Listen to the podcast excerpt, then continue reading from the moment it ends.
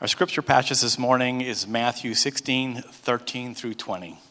When Jesus came to the region of Caesarea Philippi, he asked the disciples, Who do people say the Son of Man is? They replied, Some say John the Baptist, others say Elijah, and still others, Jeremiah or one of the prophets. But what about you? He asked. Who do you say I am? Simon Peter answered, You are the Messiah, the Son of the living God. Jesus replied, Blessed are you, Simon, son of Jonah, for this was not revealed to you by flesh and blood, but by my Father in heaven. And I tell you that you are Peter, and on this rock I will build my church, and the gates of Hades will not overcome it. I will give you the keys of the kingdom of heaven. Whatever you bind on earth will be bound in heaven, and whatever you loose on earth will be loosed in heaven. Then he ordered his disciples not to tell anyone that he was the Messiah. This is the word of the Lord. Thanks be to God. You may be seated. Let's pray together.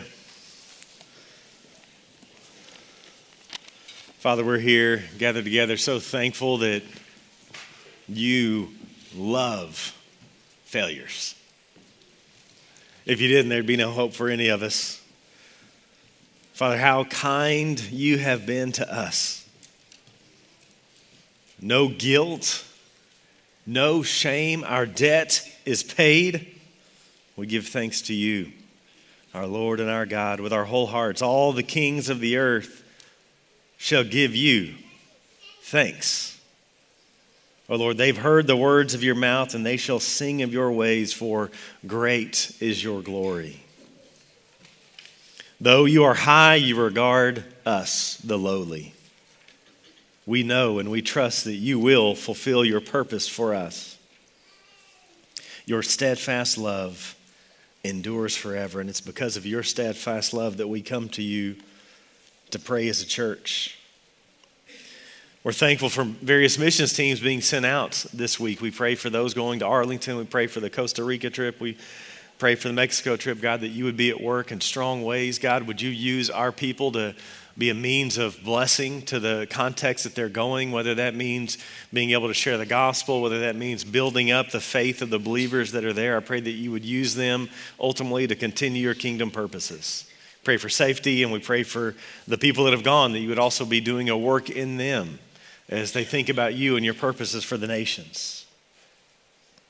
Father, we're thankful for the birth of Liesel King. We're thankful for a healthy baby, healthy mom, and we pray for the Kings that they would have endurance uh, these next weeks and months, God, and we pray for her faith, that you would grant her faith and repentance at a very early age. We think about our missionary partners, Samuel and Lindsay, not, not actually knowing how they're doing today after missiles being launched near Erbil. We pray for their safety. We pray that you would use this as a, as a catalyst for their ministry. Pray for their safety and pray for their strength of faith. We're thankful for members that will be joining in marriage this very day. We pray for David Mock and Jordan Fowler, God, that you would be with them and that this marriage would be founded upon you, that this marriage would be centered upon you, that this marriage would be a means of each of their sanctification and that they would learn to fight well and do conflict resolution and that ultimately this marriage would be a faithful embodiment of Christ and the church. Father, I pray for our church that we would be a church that hates pornography.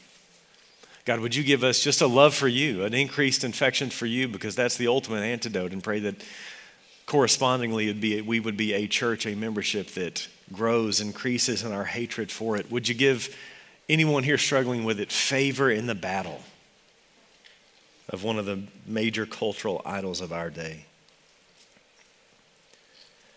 God, as we turn to your word, would you reveal to us what flesh and blood cannot reveal? The centrality of Jesus Christ. We pray it in his name. Amen. Well, the question of Jesus Christ really is the most important question in the world. I've mentioned this a few times as we've walked through the Gospel of Matthew. He did some amazing things and he's said some astounding things, and we've concluded a couple times that he must either be a liar, said a whole lot of untruthful things, or he must be a lunatic. He just must be crazy because some of the things he said make no sense if he was merely a human teacher, or he must be who he said he is, namely the Lord of the world. We have that question settled for us probably in the most clearest of ways here in Matthew chapter 16. If you're using one of our Bibles there in the chairs, it's page 771. 771. And these verses and next week verses really are a central turning point in the ministry of Jesus. So we're going to look at who he is, his person this week, and then his work next week. So let's consider Matthew ch- chapter 16. First, a pressing question here in verses 13 and 14. Matthew 16, 13 and 14. Now, when Jesus came into the district of Caesarea Philippi, he asked his disciples, Who do people say that the Son of Man is? And they said, Some say John the Baptist, others say Elijah, and others Jeremiah or one of the prophets. So Jesus wants to take stock. You know, where, where are his disciples at? But first he asks, well, who are others saying that I am? So news is getting around. Buzz is happening. We've seen that already. It already made it all the way to Tyre and Sidon with the Canaanite woman, right? So people are hearing about this Jesus. So he asks, who are people saying that I am? And he gets various responses. Some are saying that the Son of Man is John the Baptist. We saw that with Herod, right? A couple chapters ago. Herod was being haunted by, he thought he was being haunted by the ghost of John the Baptist who was raised from the dead. Others are saying, Elijah. This is Elijah, come back. Why would they say that? Elijah, of all the Old Testament prophets. Well, there was this Jewish expectation that Elijah would come. In fact, we've got our Bibles open here to Matthew. The very next book before is Malachi. Flip over there with me. It's the last book of the Old Testament. You can imagine it was a very important book in terms of what the people of God should be expecting. Turn to Malachi chapter 3. We'll see just one example of why the people might have thought it was Elijah to come.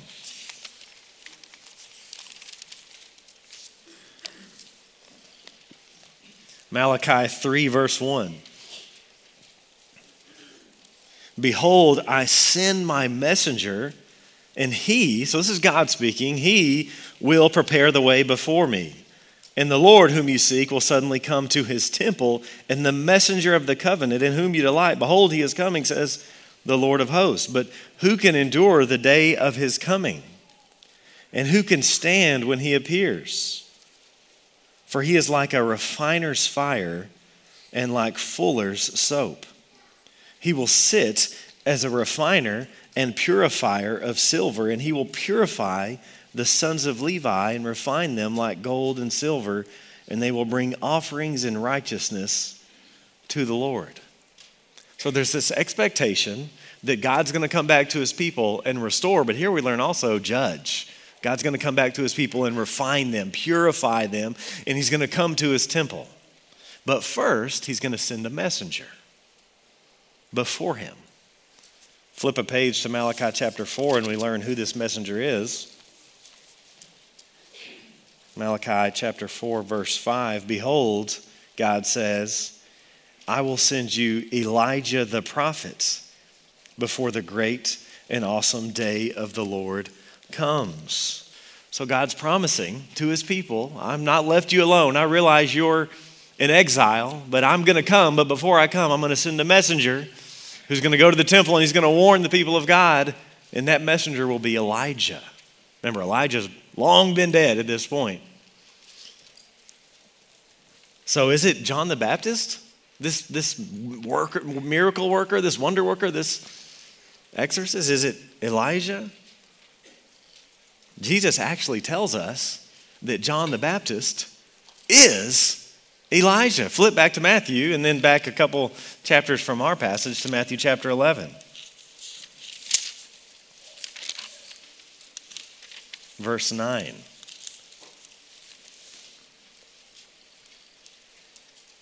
Matthew 11, 9.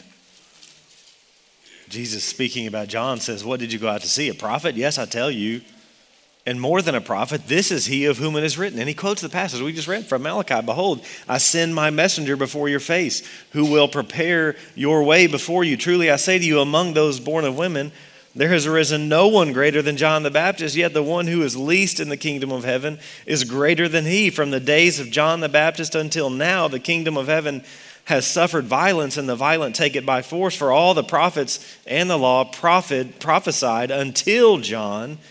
And if you are willing to accept it, he is Elijah who is to come. Well, there it is. Jesus tells us the prophecy of Malachi about the coming Elijah actually is John the Baptist. John the Baptist is the messenger who comes before God Himself comes, and He's going to come to purify His people. In fact, where the Gospel of Matthew is going is Jesus is actually going to go where?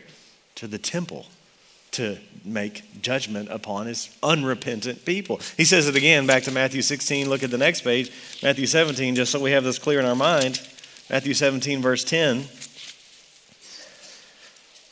Again, Jesus says the same thing. The disciples asked him, then why did the scribes say that first Elijah must come? And he answered, Elijah does come and he will restore all things. But I tell you that Elijah has already come and they did not recognize him, but did to him whatever they pleased. So also the Son of Man will certainly suffer at their hands. So the Jewish people didn't have eyes to see that John the Baptist was Elijah to come. But Jesus is not John the Baptist, and Jesus is not Elijah. Jesus is something greater. Who was he? Well, the disciples said others were saying that he was Jeremiah or one of the prophets. Why Jeremiah instead of Isaiah or Ezekiel? Maybe because Jeremiah was a prophet of doom, kind of like Jesus. Think about his message. It was largely bad news. Judgment is coming if you don't repent. And Jeremiah predicted the destruction of the temple, which Jesus will go on to do in the latter part of the Gospel of Matthew. But this is not Jeremiah. This is not one of the prophets. Well, who is it? Second, a powerful confession. Matthew chapter 16, verse 15. He said to them, but who do you say that I am? Simon Peter replied, You are the Christ, the Son of the living God. So Jesus has heard what others have been saying, and now he turns to the disciples, But what about you? And Peter, always quick to speak, answers, You are the Christ, the Son of the living God. Peter nails it. what does he mean by the Christ? Remember, Christ, and I love the way here the ESV has that definite article. It's not you are Christ, it's you are the Christ. Remember, Christ is not a last name. We tend to think that because we hear Jesus Christ so often, but it's a title, it's a royal title. It's Jesus the Christ, Jesus the Messiah. That's what it means the anointed one, the king, the long awaited deliverer and redeemer of Israel. Really, the whole Old Testament has been pointing forward to this right from the very beginning, right? God creates the world, everything is good. Mankind's called to rule and represent on his behalf, but they decide they think they know better. And so God makes a promise right there in those early chapters, Genesis chapter 3, that there would be a child, an offspring of the woman, who would come and crush the head of the serpent, would deliver us from evil. And so the rest of the story of the Old Testament is when is this offspring going to come? This offspring of the woman who will defeat evil. And we see it's going to end up being an offspring of Noah because he's the only one, and then offspring of Abraham ultimately. God calls Abram, makes the grandest promises in the Bible that through Abraham's offspring, evil would be defeated and the whole world would be blessed, all the nations.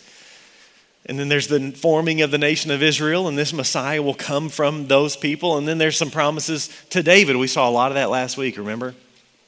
All these promises that God would give David a son, a king, and his kingdom would be eternal. He would be the anointed king. In other words, the whole Old Testament is pointing forward to what? the coming of the Christ, the Messiah, the anointed one. And this is what Peter says You are the Christ. But notice, that's not all. You are the Christ, the Son of the living God. He's not only the Messiah, He's God Himself. This is so fascinating about the Malachi passage, right? Because God Himself, Yahweh, is promising, I'm going to come, but He says, first I'm going to send a messenger. And here we have Jesus saying, that messenger, John the Baptist, and guess who's coming after him? Me. It's the highest view of Jesus you could have. Jesus is God Himself coming back to His people to restore and regather them, and He sends His messenger first. That's why Matthew starts the way it does. You remember Matthew 1? Emmanuel, God with us. That's why in those promises to David, that Davidic covenant, he says, I will be to him a father, and he will be to me a son. Let me read from Psalm chapter 2. This is one I didn't read last week, one of those many messianic psalms. Psalm 2 6. As for me, I've set my king on Zion, my holy hill. I will tell of the decree. The Lord said to me, You are my son. Today I have begotten you. Today I have become your father. Ask of me, and I will make the nations your heritage and the ends of the earth your possession. This is Psalm 2. In fact, I didn't start reading, but up in Psalm 2, verse 2, it says this The nations have conspired against the Lord and his anointed. That word anointed in the Greek Old Testament, Christos. It's the same here in Matthew 16. Christ, Messiah. He's not only the Messiah, he's God himself. He's the Son of God. The, the deity of Christ is a basic tenet of the Christian faith. The fact that Jesus Christ is God is basic for us. So Peter gets it right. Peter nails it. But Jesus wants to make sure he doesn't realize that actually it wasn't him, it was revealed to him. Look at a precious revelation in verse 17 of Matthew 16.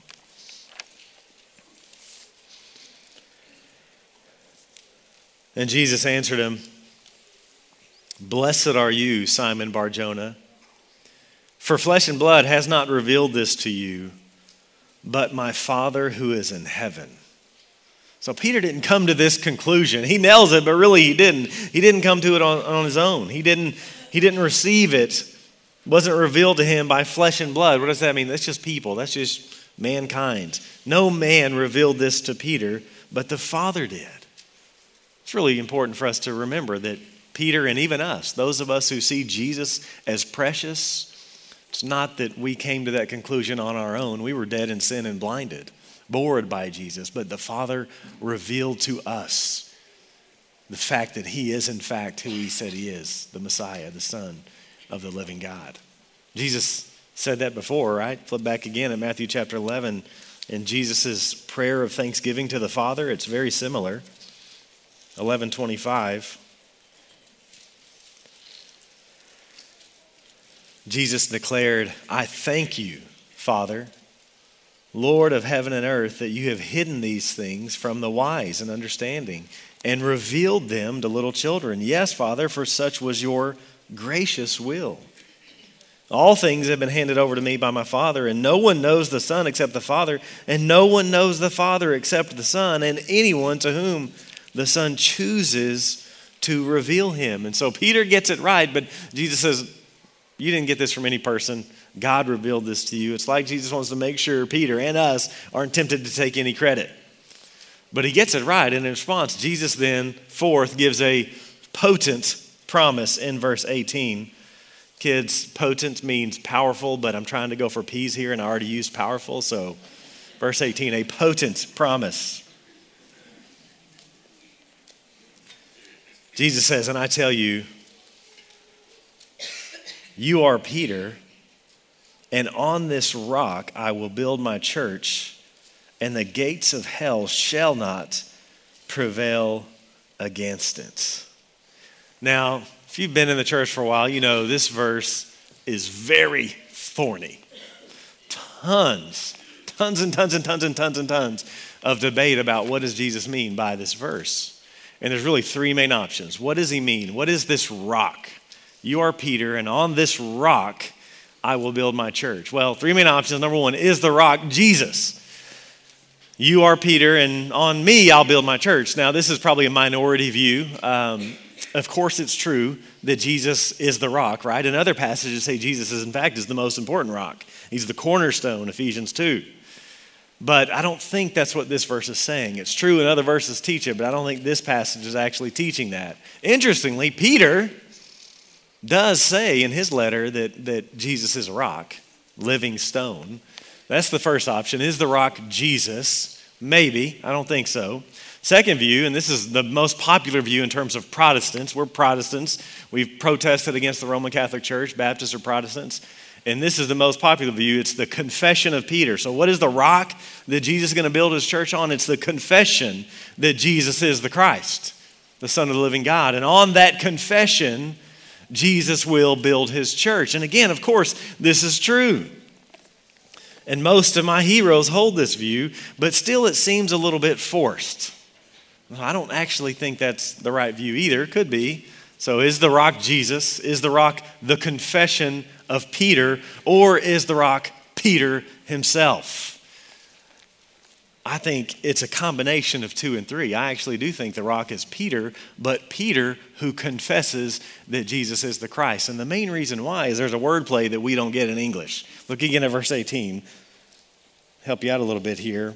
I tell you, you are Petros, and on this Petra, I will build my church. In fact, the ESV has a little footnote that says Peter sounds like rock. So I think Jesus has got a little play on words here to say that you are the rock, and on this rock I will build my church. That's, this is mostly the Roman, no, exclusively, this is the Roman Catholic view of the church. I mean, of this passage, I mean. And if you know anything about me, you know that I am not a fan of the theology of Roman Catholic Church. I've got a book about it, The Five Solas. You should buy a copy. It'll feed hungry children. Their names are Josiah, Asher, Knox, Karis. One of my heroes, probably top three heroes, J.C. Ryle says about the view that I'm adopting, he says, My view is, quote, exceedingly improbable. But I think it's right. Now, here's the issue with the verse. I think Protestants actually are overreacting to the Roman Catholic Church because the Roman Catholic Church uses this verse as a proof text for the whole papacy. See, Peter's the rock. Therefore, Petrine infallibility, exclusive authority, apostolic, uh, apostolic succession. Uh, what else?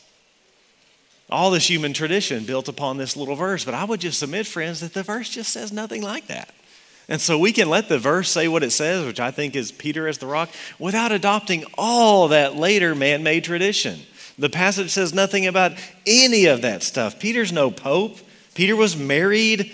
Peter goes from being the rock in verse 18 to verse 23, Satan himself. Jesus says, Get behind me, Satan. He's not infallible, he's not a vicar of Christ. Peter himself didn't think he was important. I love 1 Peter 5 1. So Peter's writing to elders, and Peter says, I'm just a fellow elder. So the Roman Catholic vision of a papacy and one man who's the vicar of Christ who has all authority, it's just not found in the Bible. It's certainly nowhere in these passages. So I don't think we need to overreact to a man made system in light of what the verse says. Peter is the rock precisely because of his confession that Jesus is the Messiah. Those two can't be separated. He's the confessor, and his confession, they go together. And so Jesus is going to build his church not on people only, and not on truths only, but the right people who say the right truths. On a who and a what? On a confessor and a confession. So I do think it's fine to say Peter was the rock without having to take all the baggage of human tradition. Peter was the rock. We know that. I mean, think about him. He's the very first one to make this confession. Peter's always the first one to speak. When Matthew chapter 10, when he lays out the disciples, here's the disciples. First, Simon Peter. He's always at the first of the list. We see in the book of Acts, Peter's the main leader for 10 chapters. So Peter was a very important person in the building of the early church does not mean he was a pope. He was a representative, the leading representative of the apostles and the prophets. So Jesus will build his church with the apostles and the prophets as the foundation. And when Jesus asked, Who do you say that I am? The you is plural. Who do y'all say that I am? And Peter answers, really answering on behalf of all. I will build my church, Jesus says. This is the first time church is mentioned in gospel. It was a really common word, actually. The term for church was a well known word. The word is ecclesia, and it was a secular word, not exclusively a religious word, and it just meant assembly. That's what the church is. You hear church in the first century, it's a gathering of people for a particular purpose. Footnote that's why online church is a contradiction in terms, because church is a gathering of people for a particular purpose. That's what the word means. It means assembly. I really like the way our confession of faith defines a church. We hold to the Baptist Faith and Message 2000 here at Southside. This is long, but I think it's good. Definition of what the church is. I think we have a slide. A church, a New Testament church of the Lord Jesus Christ is an autonomous, meaning self ruling. No one's telling us what to do here at Southside Baptist. It's an autonomous local congregation of baptized believers associated by covenant in the faith and fellowship of the gospel, observing two ordinances of Christ, governed by his laws, exercising the gifts, rights, and privileges invested in them by his word, and seeking to extend the gospel to the ends of the earth. Each congregation operates under the lordship of Christ through democratic processes. In such a congregation, each member is responsible and accountable to Christ as Lord. Its scriptural officers are pastors and deacons, two offices. Pastors also is over interchangeable with elder, elder and overseer, but pastor, elder, overseer, deacon. While both men and women are gifted for service in the church, the office of pastor is limited to men as qualified by Scripture. It's a good definition of what a church is, a little wordy, but helpful. And Jesus says, I will build my church. It's His. He's the head. The church is the body. In our gospel here, we're going to make it to Jerusalem where He's going to buy the church with His own blood. Jesus loved the church and gave Himself for her. She is the blood bought body of Christ. Jesus loves the church, and he promises, I'm going to build my church. Church is so important to the Lord. College kids, the few of you that are here, I'm preaching to the choir, but notice he doesn't say, I will build my parachurch. That's what I needed someone to say to me when I was in college, because when I was in college as a fresh Christian, I was converted as a freshman. And I spent all my time in, I won't name it, but in a, in a parachurch ministry. And there are some things that can happen, but I really feel like I wasted my time, wasted my college career, because the parachurch ministry is not who Jesus died to purchase. Just don't find it in the Bible. He's building his church. And he says, The gates of hell shall not prevail against it. That implies we're going to have enemies. That's becoming increasingly clear in America today, isn't it? But it's good to remind ourselves that this is normal. It's normal for Christians to be opposed by the wider culture. We saw that in Matthew 10, right? Jesus warned as he sent his people out. What does he say in Matthew 10 16? Behold, I'm sending you out as sheep in the midst of wolves. So be wise as serpents and innocent as doves. Verse 22 You'll be hated by all for my name's sake, but the one who endures to the end will be saved. Man, I don't know about you. I don't like to be hated. But we just got to get used to being hated. Verse 24 A disciple is not above his teacher, nor a servant above his master. It's enough for the disciple to be like his teacher and the servant like his master. If they've called the master of the house Beelzebul, demonic, how much more will they malign those of his household? Jesus warns us again and again in John 15. He says, If the world hates you, know that it hated me first. He says, If they persecuted me, they're going to persecute you. 2 Timothy 3:12 Indeed all who desire to live a godly life. Is that anybody in this room? All who desire to live a godly life in Christ Jesus will be persecuted. 1 John 3:13 Do not be surprised, brothers, that the world hates you. So we will have enemies, but here's the promise. The powers of hell will not overcome the church. The gates of hell will not conquer the church. The church of the Lord Jesus Christ is invincible. The church is indestructible. Try as they might. Wherever the world endures, Jesus Christ will have his church.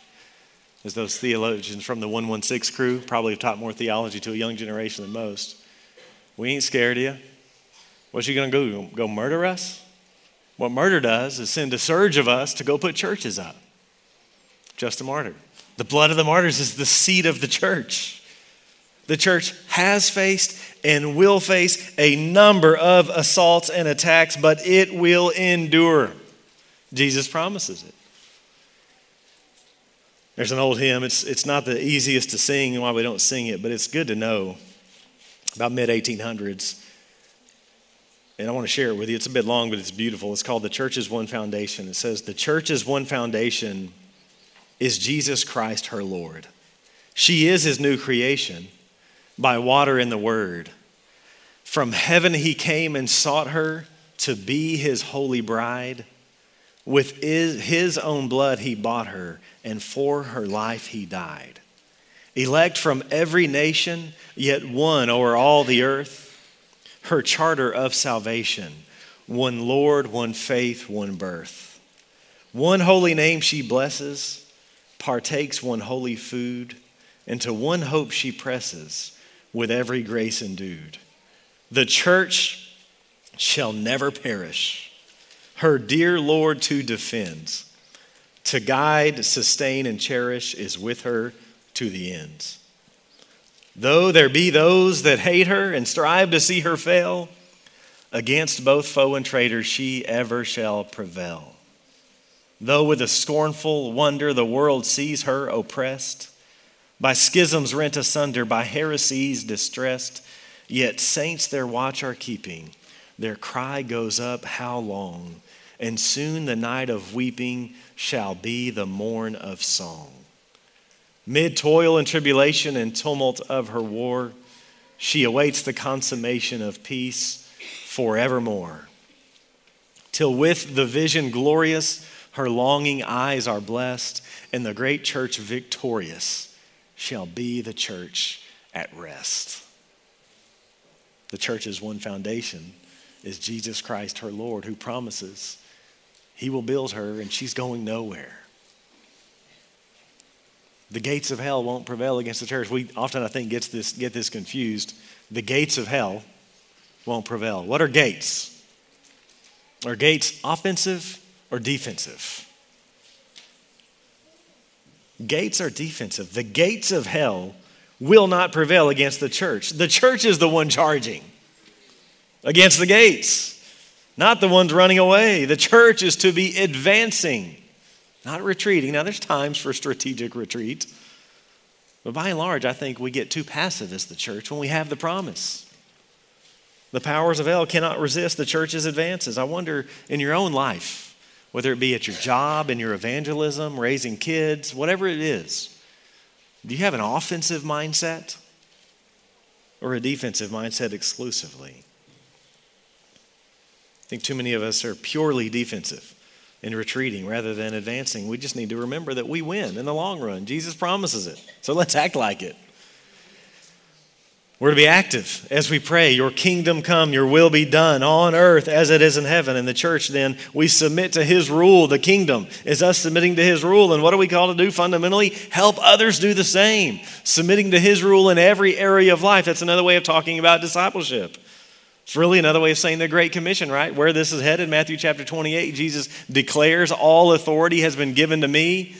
Therefore, go and make disciples of all nations, baptizing and teaching them to submit to everything I said. We are to submit to the king and go help others submit to the king. That's how the kingdom advances. And he promises that it will advance, it will not be destroyed. He promises victory. What an astounding promise. Jesus says, I will build my church. You ever thought about how? How? How will Jesus build his church? Jesus is sitting at the right hand of God. He's given all authority, so how is he doing it? Well, by the Spirit of God. Yes, that's true. But how does the Spirit build his church? Through us. Through you and I. Do you know that? We are agents of the king. Way back to Genesis 1, remember we were to rule and represent on God's behalf? That's no different now. Now we're doing it in the church. In fact, let me read some of my favorite local church verses from Ephesians 4 and notice how what we're called to do is right in line with what Jesus promised. Jesus has been exalted. This is Ephesians, a little bit before I'm going to read. And he's given gifts to the church in the form of leadership. And what is the leadership to do? Verse 12 equip the saints for the work of ministry. The various leaders of this church, through the ministry of the word, are equipping you to do the work of ministry. What is the work of ministry? Building up the body is the same word Jesus uses. I will build my church. How does he do it? word equipped saints building up the body. Verse 13, until we all attain to the unity of the faith and of the knowledge of the Son of God, to mature manhood, to the measure of the stature of the fullness of Christ, so that we may no longer be children tossed to and fro by the waves and carried about by every wind of doctrine, by human cunning, by craftiness and deceitful schemes. Rather, church, every member, speaking the truth in love, we are to grow up in every way into Him who is the head, into Christ, from whom the whole body, joined and held together by every joint with which it is equipped. Then, when each part is working properly, makes the body grow so that that same word builds itself up in love. This is incredible. The Lord of the world, the Christ, the Messiah, the Son of the living God makes a promise that he will build his church and its advances will not be stopped. And how does he do it? Failures like you and I. Don't we all want to be part of something great? Or do we just want to go to school, get our little career, get our little promotion, get our two and a half kids and our picket fence and retire early? Is that really what we want? To die with just a decent retirement account? No. We all deep down want to be part of something grand, something that will outlive us. Well, the kingdom of God is that answer, and here we are building the church, being the agents of Jesus. It's what we were made for. Here's your opportunity. Well, bear fruit forever and ever and ever. Fifth, then, a primary responsibility. Look at Matthew 16, 19.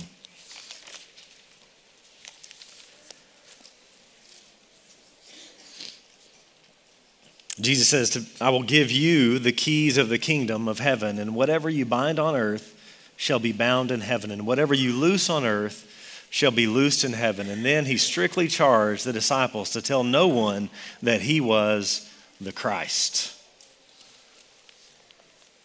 Jesus doesn't want word getting out about him being the Messiah because they've got a wrong understanding of what the Messiah is. We'll see that. That's ultimately why he gets crucified. And Jesus gives Peter the power of the keys of the kingdom. What are those? Well, again, very popularly, Catholics would say that it's about the Pope who then has the power to admit souls to heaven or not. I don't think that's what the passage teaches. The next phrase says what the keys are the power to bind and to loose. This is a metaphor that was often used in ancient Judaism. What do keys do? Well, the keys of the kingdom represent the ability to determine what is and what's not permitted the power to make and enforce binding decisions.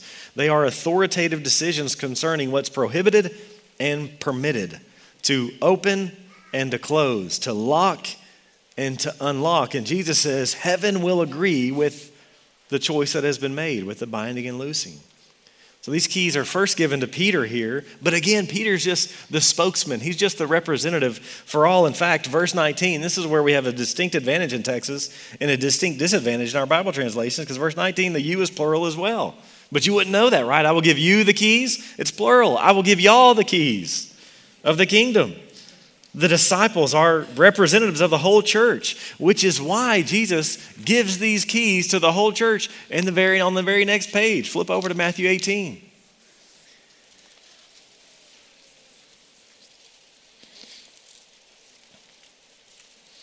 Notice, just to get the context, this is a very famous church discipline passage, something so crystal clear in the Bible, but sadly often not practiced in churches. But notice, Jesus gives us our marching orders here. Verse 15 If your brother sins against you, go and tell him his fault between you and him alone. Jesus wants to keep the circle as small as possible for as long as possible. So go first by yourself. Verse 16, but if he doesn't listen, take one or two others along with you, that every charge may be established by the evidence of two or three witnesses.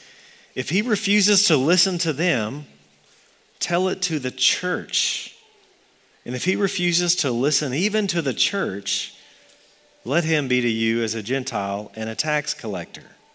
Truly, I say to you, whatever you bind on earth, sound familiar, shall be bound in heaven, and whatever you loose on earth shall be loosed in heaven. Again, I say to you, if two of you agree on earth about anything they ask, it will be done for them by my Father in heaven. For where two or three are gathered in my name, there am I among them. Hugely important teaching from Jesus, widely neglected. But Jesus only mentioned the church two times in his whole ministry. Did you know that? We've just seen them in Matthew 16 and 18. So let's get them right. And notice what he says the church. Tell it to the church. I've been a part of a lot of churches and have a lot of pastor friends, and that is often interpreted, interpreted to mean tell the church staff, tell the church leaders, tell the elders, tell the home group. Jesus Christ, the Son of the living God, commands his church that when there is ongoing, unrepentant, outward, objective sin, it is to be told to the congregation because Jesus gave the keys of the kingdom to the assembled congregation. This is so important. Friends, this is why, if you're a member of Southside, this is why we've recently moved from elder rule, where elders would decide membership matters, to elder led congregationalism because Jesus gave you the job of handling the keys, of admitting and removing. He did not give me that job. He didn't give the elders that job. We want to give you your job back because Jesus gave it to you. This is why we have member meetings now. And you are the ones who exercise the keys of the kingdom. Jesus has given you a job, that primary responsibility. I know this is a lot. There's a lot in these verses in there. How should we respond? Very briefly, five ways. First, if you haven't reckoned with the Christ, I would just ask you, who do you say that he is? Ask you what Jesus asks. Have you reckoned with Christ? He tells us very clearly here He's the Son of Man, He's the Messiah, He's the Son of God. He's the Lord of the world. And so if you don't know him, get to know him. Repent of your sins and trust in Christ. Turn from your sin and turn to him. Drop your agenda and take on his agenda. Second, if you confess that he's the Christ, trust God's purposes and promises. He will build and preserve his church. It's the apple of his eye. Because of his power, the church ultimately is indestructible.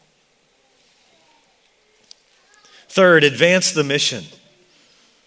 If the gates of hell can't stop us, storm the gates. Be at work for Christ and his kingdom.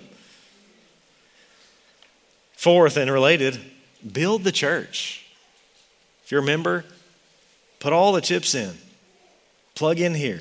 If not, find a local church. You can join and plug in and use your gifts. Get to work encouraging one another. Ephesians 4. Speaking the truth to one another. Make it your main job. I'm coming here. Sundays are such a good opportunity. I'm going to come in here 15 minutes early, stay 15 minutes late with a, with a mind to encourage. I'm going to come in here and build up the body of Christ. Fifth, do the job that Jesus gave you as a member exercise the keys of the kingdom. Very practically, what that means is prioritize our membership meetings. That's where the work of the keys is exercised.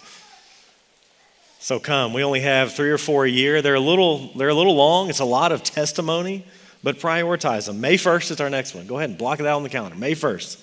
Jesus has given me the keys of the kingdom, and I'm going to show up to the office to do my job. Next one's September 11th. Block it off. Next one is November 6th. So if you're a member, this is your God given responsibility to come affirm professions of faith. Receive confessors who make the right confession. At times, this will require church discipline, binding and loosing, admitting and removing. This is the marching orders of the local church that the King of Kings has given us. Jesus Christ is Messiah, the Son of the living God. May God give us the grace to live like that's the case. Pray with me. Father, we're thankful for your word and its clarity, even though matters can be debated and controversial. At the end of the day, they're quite clear, and we're thankful for that. We're thankful for Peter and how you used him as a fallible man that he was, but he was a great leader and he charged the gates of hell with boldness and self abandon, ultimately costing him his life. We're thankful that you chose not just truths and not just people, but the right people who speak the right truths to build your church, and that you promise that you're going to continue to do that forever and ever. Amen. God, we're thankful. Thankful that we get to be a part of it. We get to be a part of building your church. I pray that we would recalibrate and prioritize the body of Christ if we haven't done so, and it would be central because, Lord, you're central. And I pray if there's people here who don't know you, that they would see that Jesus Christ is, in fact, who he said he is. He is not crazy, and he is not a deceiver. He is, in fact, the Christ, the Son of you. We're thankful for sending him and revealing that truth to us that we might sing his praise. Help us to do that as we close this morning, but also every day this week. In Christ's name, amen.